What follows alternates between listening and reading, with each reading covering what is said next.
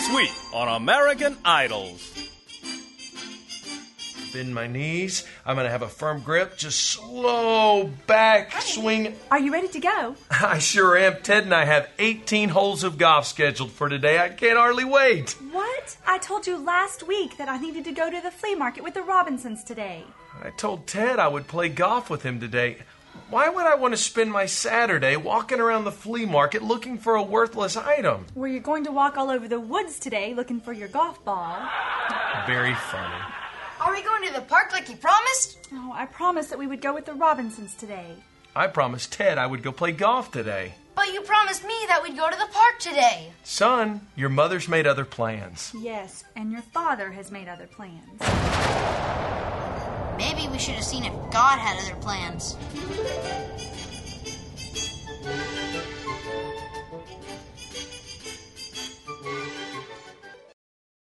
Every election season, I remember a story I know I've told you before about Christian Herter, who was former governor of Massachusetts. He was running for re election. It was a long campaign day, and he had not had time to eat all day, and it was supper, and they were having a rally at a church and a church barbecue, and he was in line, and the lady gave him a piece of barbecue chicken. Well, he was very hungry, so he asked if he could have another piece of chicken. And she informed him only one piece per customer. And he said, Yes, but I'm really starving. That's the rule. Only one piece of customer. Move on down the line, please. Well, he was an unassuming man, but he said, This is a time to throw my weight around. He said, Do you know who I am? I am the governor of this state. She said, Do you know who I am? I'm the lady in charge of the chicken. Move on, please. and that little story raises a question that we have been wrestling with since the Garden of Eden. And the question is who's in charge? And Satan came along to Adam and to Eve and to every human being since, and he says, Take charge of your life. And this resonates with us. And so you turn on the radio or the television or you go to the bookstore and the airwaves and the shelves are full of ways to do this. But they're all expressions of the same idol a God named control. Now, I have to begin my sermon this morning with a confession. I am a recovering control freak. Now, this doesn't surprise you that know me very well. I can preach on the God named more and say, I'm doing okay in my struggle with that idol. I can even preach on the God named success and say, I'm doing okay. But when I preach on control, I've got to tell you that all week long, the Lord has been convicting me as I have prepared this message because I have to confess, I have spent a lot of time bowing to this false God. And I don't think I'm alone. I think a lot of you could say the same thing. In fact, maybe in some sense we all could, because I believe we all have empire desire. There's something in all of us that wants control and wants our personal kingdom to run the way we wish. And to illustrate that, I want to tell you a story of a book I read recently by one of my very favorite theologians. His name is Dr. Seuss. And the title of the book is Yertle the Turtle. Now, if you see the first picture, you'll see that Yertle was the king of the turtles of his pond. But he was unhappy because he thought his throne was too small, and that meant his rule was not expansive enough. So Yertle had the idea of calling the other turtles to his throne and to stack themselves one on top of the other so that his throne could increase. And the more he could see, the more he could rule, and the more he could control. Now, this didn't make all the turtles happy because it was very stressful for them and they began to complain. But you can see that Yertle had no use for complaining turtles. In the next picture, you can see his attitude is very dictatorial. He's in charge. He wants control. Now, we're going to come back to that story in a second, but let me just say right now There's a little Yertle in all of us. And when we turn on the TV and we hear the words, have it your way, we know the advertiser is not just talking about hamburgers. We have a great desire to establish order in our lives. And we experience great frustration when our plans are threatened or challenged. And so we pursue this means or this end called control, and we want it so much we will do some very unhealthy things to get there. For example, it's one reason why we're so caught up with materialism and workaholism because we've bought this lie if I can just accumulate enough net worth, enough stuff, then I'll be in control no matter what happens tomorrow on the stock market. It doesn't matter whether the big bailout works or not. If I can just amass enough, I'm untouchable. I'm in control. It's one of the reasons we have so many relational problems because we will resort to manipulative relational ploys to maintain control.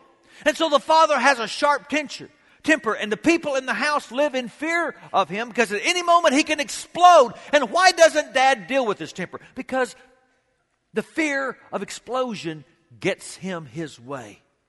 He establishes control through fear. Or the wife that gives her husband the silent treatment if he doesn't behave like she wants. Or nag, nag, nag, nag, nag, nag, nag. Why does she do that? It's her way to get control. Do you know one of the sickest ways control manifests itself? Religion. Control is the reason legalism is rampant.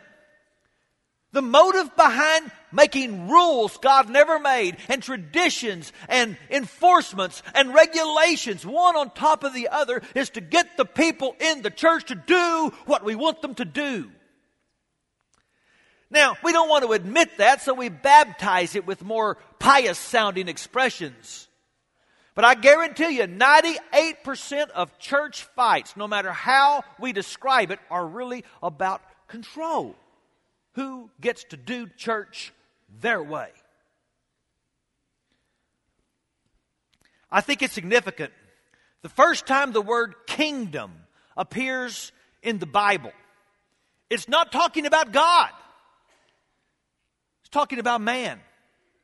In chapter 10, his name was Nimrod. The Jewish Targum said he was a rebellious and wicked man, and he was out establishing his kingdom, and his uh, his rebellion was infectious. And you get to chapter 11 and the whole world is again in rebellion to God. You see, it's not just turtles that have lust for towers. And so man's going to build a tower to make a name for ourselves. We're going to assert control. Never again are we going to let a God who can send a flood control the advancement of humanity. Our activity is going to take charge. But I think it very interesting. The story ends with God toppling the idol. In fact, it's humorous that God up in heaven is having a conversation among the Godhead saying, Look what man's doing down there. He's building a tower to take charge. Let's go down to look at it. As if God was saying, It's so puny, we can't see it good up here. Let's go down to see what man is up to. I want you this morning to consider how puny the God name control really is. For example, I want you to consider the control God versus the reality of life. You see, experience has a way of teaching us what we don't want to admit that we can only control what counts for little. Every day, our lives are being significantly impacted by people and by events we can't control. And so let's go back to our story. Yertle's up on his throne, but down at the bottom is a little turtle named Mack under great stress, and he can't tape it anymore. And so Mack finally has to burp. And when he does, the entire kingdom is upset. And you can see in the next picture, Yertle is cast off of his throne. and his kingdom is in disarray. And John Ortberg, one of my favorite preachers, comments on this story and says, You're just one burp away from reality.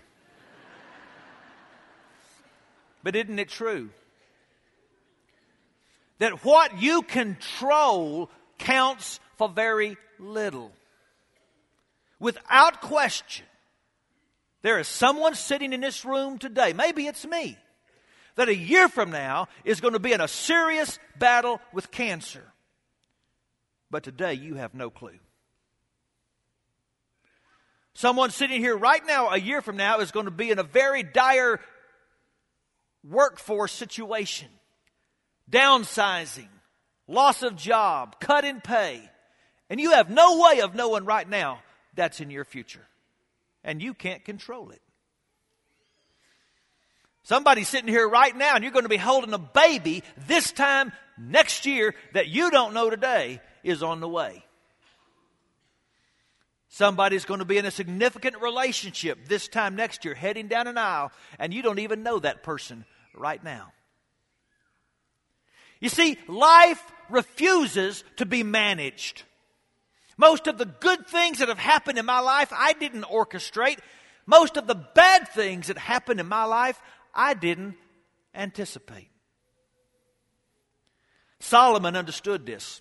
If anybody was in a position to control life, it was him. He had power, he had fame, he had wisdom, he had money and resources, and he couldn't control life.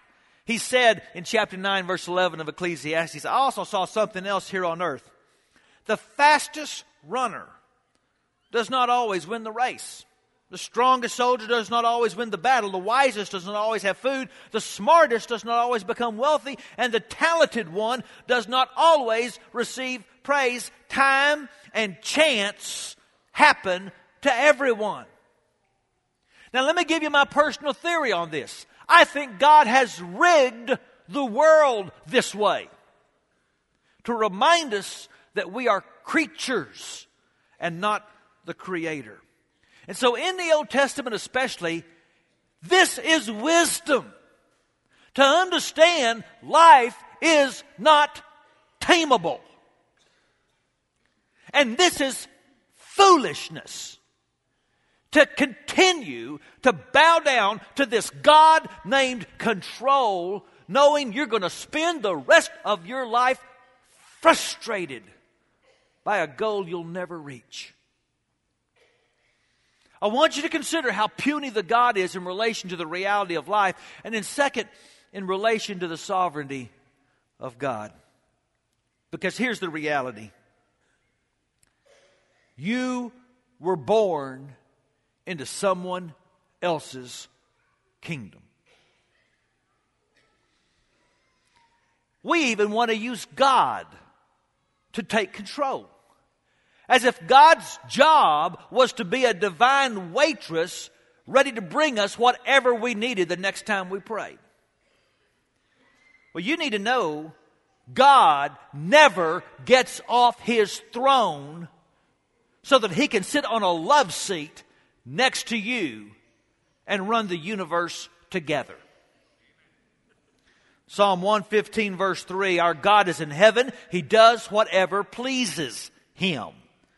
Psalm 135 says, I know that the Lord is great, that our Lord is greater than all gods. The Lord does whatever pleases Him in the heavens and on the earth, in the seas and all their depths. Now, what's He saying?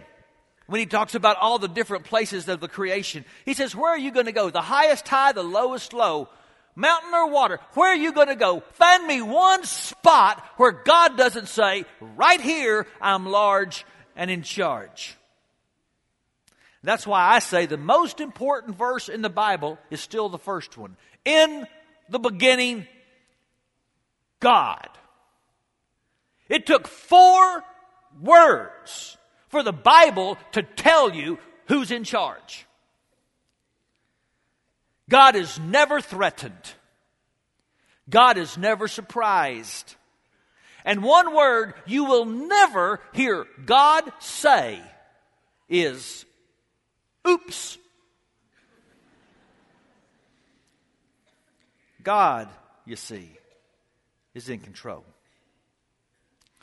Some years ago, one of my favorite songwriters, a woman named Twila Paris, was in her car. She was driving 30 minutes to her mother's house, and she says she was very upset about some very disturbing things going on in the world, just like we've been dealing with the last couple of weeks. And she was praying to God, and she felt an impression from the Lord, and it was Twila. Men can do whatever they want all day long, but at the end of the day, I still have authority. Now, she will tell you that she writes most of her songs just working at a piano. But that day, before she reached her mother's house, she had a song in her heart. This is no time for fear. This is a time for faith and determination. Don't lose the vision here, carried away by the motion. Hold on to all you hide in your heart. There's one thing that has always been true. It holds the world together. God is in control. We believe that His children will not be forsaken. God is in control. We will choose to remember and never be shaken. There is no power above or beside Him. We know. that God is in control. This is the word of Scripture from the first verse to the end. And the Bible calls us to surrender control to God. And by the way, this is not just resigning on life. This is not passivity. This is accepting reality. This is being honest about life. You know who knows this? Everybody in a recovery program.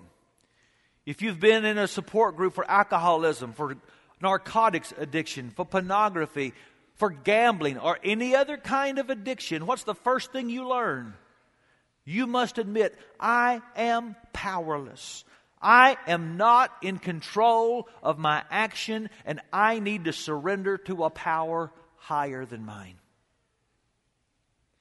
And some really good things begin to happen when you decide to topple the idol. Let me just close by talking about three. If we would surrender control to God, one thing that will happen is that you will love better. Now, as a recovering control freak, let me tell you one constant frustration control freaks live with people. People are constantly refusing to do what we want the way we want it done. You see, in my empire, I like to call it the kingdom of Rick. There is an order that has been established. I have a flow chart. And if people would just live by the chart, life would be good. It would work something like this. In my kingdom, there are many states. One of my most important states is a state called office. And in this office, people don't call me when I'm trying to do important research. And they don't knock on the door when I'm writing a sermon saying, Can I just have five minutes? And they never want just five minutes and they don't send you ugly emails. And all is in order. And what does this mean? It means life is good in the kingdom of Rick, in the state of office. And then I go to a very important state in my kingdom called the state of dining out. And when I get there, I am immediately seated and not anywhere close to someone who smokes or even wants to know a smoker. And my waitress is polite and she can't keep my tea glass full enough. And even though I have a special request in my order, it is brought exactly like I wanted and it tastes great. And the people around me are not loud and obnoxious. And when I ask for my bill, it comes promptly. And what does this mean? It means all is under control in the state of dining out in the kingdom of Rick. And then I go to my most important state in my kingdom. It's called home. And I walk in the door and there's a Diet Coke. It's already poured on the stand by the lazy boy and the remote is right there next to it. And the big game is already on the TV. And from the kitchen, I hear a voice Honey, I'm fixing you a snack, and then I'll come rub your shoulders. and what does this mean? It means I've walked into the wrong house because that's not going to happen. See, the truth is, I've walked you through a dream world because in none of the states in the kingdom of Rick does it work like this. All my states are in rebellion. When you worship a God named control, other people will always be the problem. You know that, don't you? Hold up your hand. How many of you right now have somebody in your life that's frustrating you because they just won't let you fix them?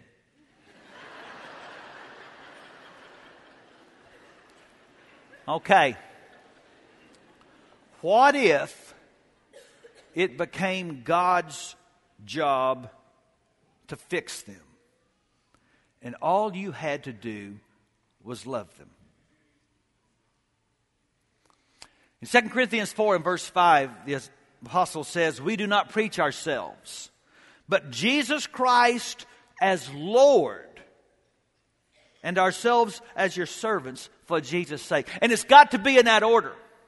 The first thing I've got to do is make Jesus master. He's on the throne. He's in charge. He's got control. And once I resolve that, then I know I'm just a servant. And if other people are always putting you in the wrong mood, it is a sign that you have put Jesus in the wrong place. Because when you surrender control, you will love better. Another thing you'll do is you'll live bolder. Because the dominant promise of the control God is safety. The, the illusion is if I could just have control, then I would be secure. And that's, it seems, our greatest value. I look at a world of people every week who seem like they're just looking for a safe place to die. Now, I'm going to take a burden off your mind this morning. You are going to have a nice funeral. Now, I'm, I'm not kidding. I've preached dozens, I've been to hundreds. They're all nice. We will come, we will look at your body, we will say nice things, we'll have some chicken salad, we'll go home. It'll be nice. but then what will we remember? Because while you're still alive, every day people are saying, don't risk too much, don't give too much, don't sacrifice too much for the kingdom of God. You have got to be safe and take care of your own empire. But I want to tell you, at your funeral, we're not going to say that.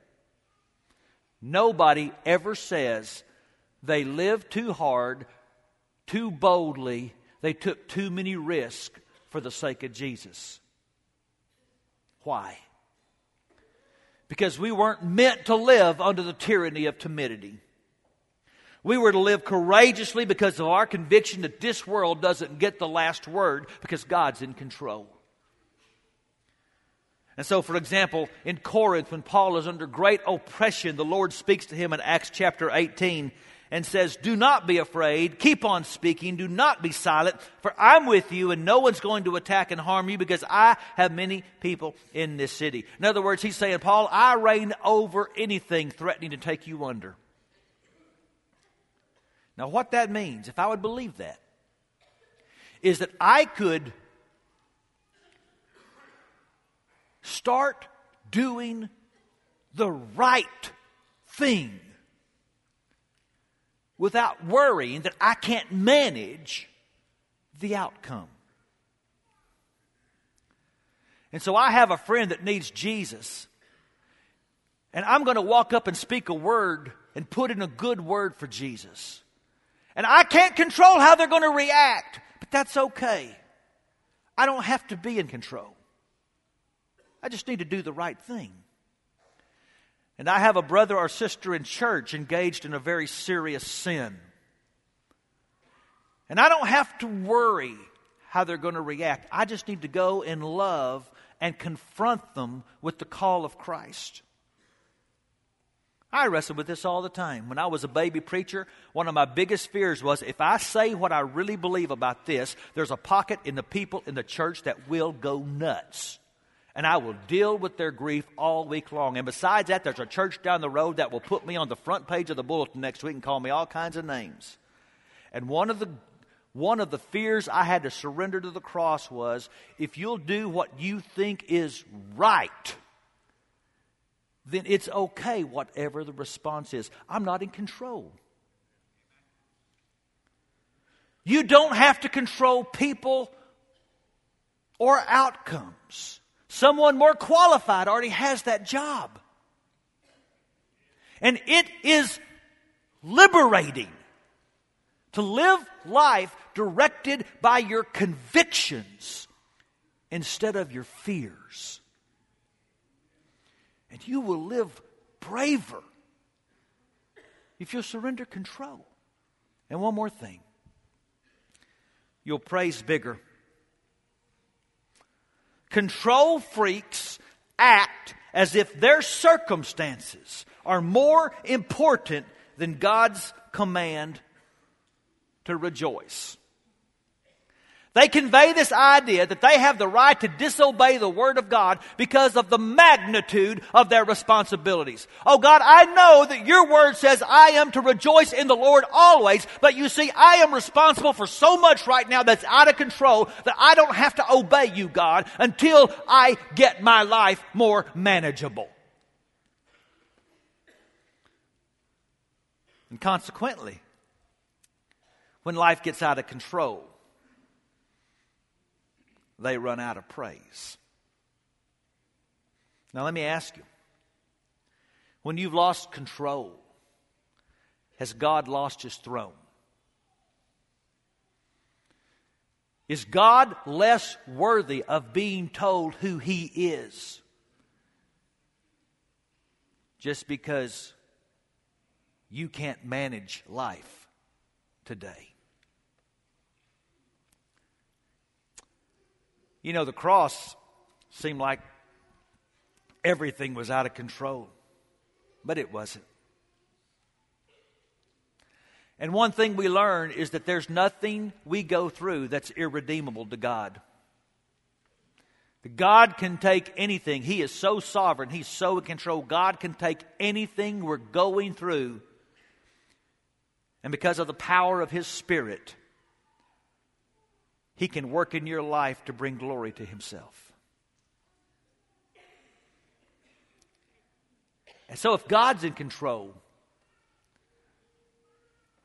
I can believe my life is purposeful, even when it is not tameable. And I can praise God even in the storms. I can think like the psalmist and chapter 43, verse 5. Why am I so sad? Why am I so upset? I should put my hope in God and keep praising Him, my Savior and my God. I got a beautiful illustration of that principle this week. On Tuesday, I went downtown to do uh, a Bible class at the Tarrant County Jail. And I had a room full of men who've made serious mistakes in life, and they're going to pay a huge price for what they've done. The first thing we did before I taught was we took a worship DVD and we put it in a TV. And as the music would come out, these men began to sing. Now, it's hard to get men to really sing. Not these guys. They held up their hands, and with all their might, these guys praised. And I couldn't help but notice they are under no illusion that they're in control. They don't decide anything anymore. Where they sleep, what they eat, when they rise, when they go down, and where they're going to go next week is all up to somebody else. And in that moment of desperation and complete loss of control, they're learning to praise God. I'm going to ask the praise team to come up because I want them to sing a song over you in just a moment. And I'm going to ask you a question. What part of your life is out of control right now? Be honest. It might be a relationship, something in your work, something about your health. But right now, every one of us has something in life that just won't be managed. The question is which God are you going to worship while you deal with the uncontrollability of life? You going to worship an idol or the Lord God?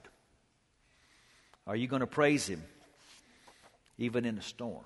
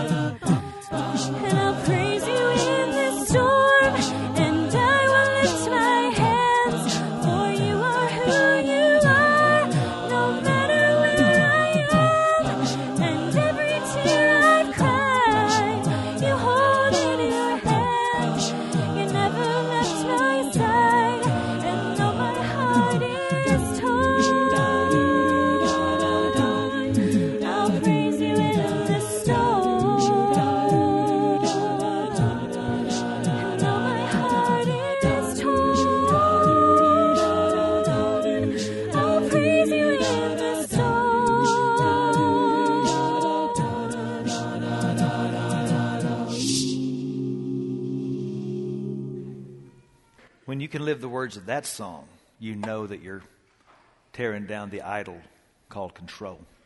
We're going to sing one more song. Uh, it was written by Matt Redman and his wife, a, a Christian songwriter that lives in England. But he was in America on the day that planes flew into buildings in New York City. You remember that day. Seemed like the whole world was out of control. And he looked for a way to respond in worship. And he realized we really don't have many songs of faith for life out of control. So he wrote one. It's become one of our most popular hymns, and we're going to sing it now. And as we sing that song, if you would like someone to pray with you about your life, I'd like you to go to our chapel and meet with our elders and ministers. If you're ready to give control of your life over to Christ and be baptized into His life, I'd like you to come down to the front. We're going to praise the Lord. Now, here's the deal you do have control over one thing, and that is who you're going to worship. Let's stand, let's choose well.